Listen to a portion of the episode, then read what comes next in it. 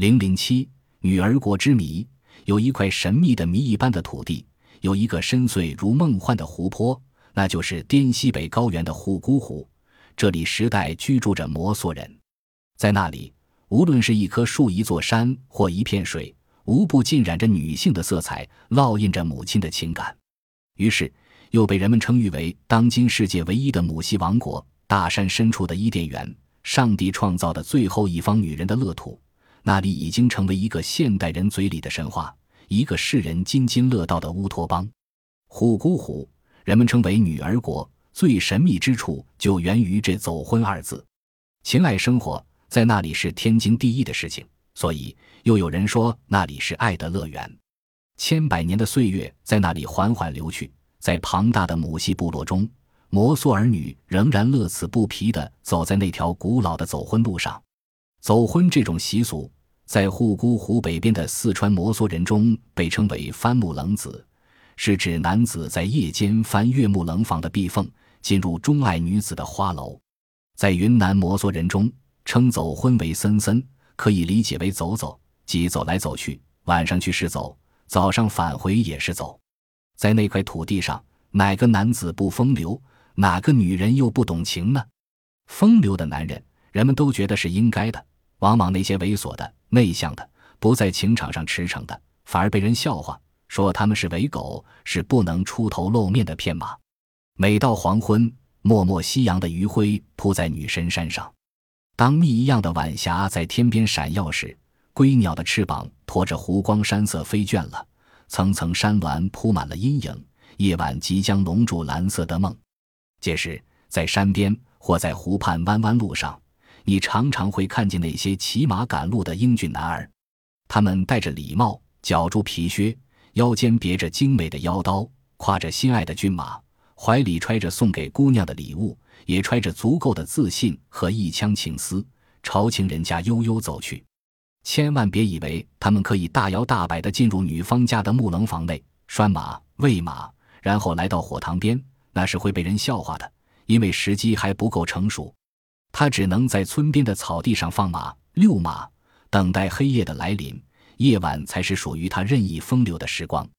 当夜色浓浓地笼罩大地，群山间的夜鸟东一声西一声啼鸣，月儿弯弯挂在树梢，随露水渐渐重起来，虫鸣声声草丛里，寒星在空中稠密起来，村里的狗在狂吠，人们都进入了甜蜜的梦乡。属于情人们的白天才刚刚来临，骑马的汉子才能走进姑娘的花房。如果姑娘很痴情于小伙子，并早有约定的暗号，那进入花楼就简单多了，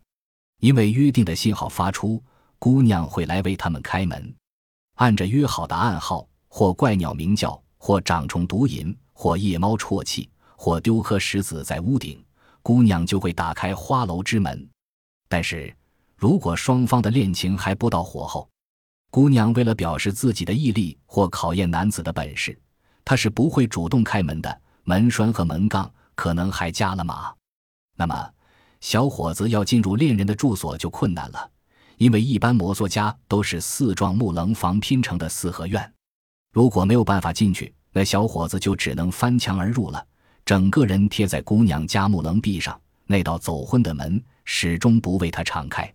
他还得防着恶狗，不然走婚不成反被犬咬，那会成为传遍几个寨子的笑话。可是聪明的小伙子们还是有办法的。白天，他们从山上捡来已开裂的松果，用饭团揉进松果的裂缝内，等恶狗一来，就将松果丢给狗，那笨狗就不哼不叫，只顾去啃那个松果了，啃又啃不完，吃又吃不到什么，小伙子便来到门口。摩梭人家的大门都是用很大的木板制作的，开门时会发出嘶哑的怪声。小伙子早已备有一点香油，将油倒入门轴上，经香油润滑，门就不会发出警报。第三步，腰刀派上了用场，里面的门杠和门栓用腰刀从门缝中拨开，他就能进去了。走婚这种充满了某种艰辛，但又融入着浪漫气质的婚姻形式，并非无根之木。他有自己独特的文化背景，在户姑湖畔的摩梭人中，历来实行着母系大家庭的家庭模式，血缘以母系继，财产由母系血统的亲人，而没有父系血统的人，只有母亲的母亲及舅舅之类，还有母亲的兄弟姐妹和女性成员的孩子们，而没有叔伯、姑嫂、翁媳之类的成员。这样的格局必须靠着走婚制度来维系。家中的男子每到夜间就到情人家过夜，第二天黎明时分又回到自己的母亲家，实行着木和陈离的走婚。所生育的孩子归女方家抚养，他们只承担自己姐妹的孩子，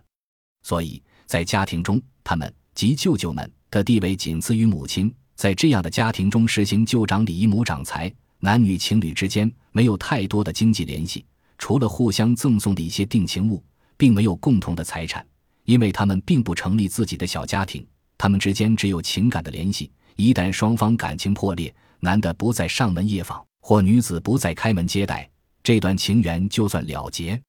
双方也没有怨言和仇视，因为他们不必为经济发生纠纷，也不必为孩子的抚养起纠葛。孩子历来由女方家庭承担抚养教育义务，从不靠父亲一方。分开后的男女仍可以寻访自己最中意的情侣，在男女青年恋爱时，先是秘密的，随着感情的加深，才公开来往。一旦公开来往，就不必再像前面提到的那样守夜。在黄昏时就可以进入女方家共进晚餐，还可与他们家人一起劳动。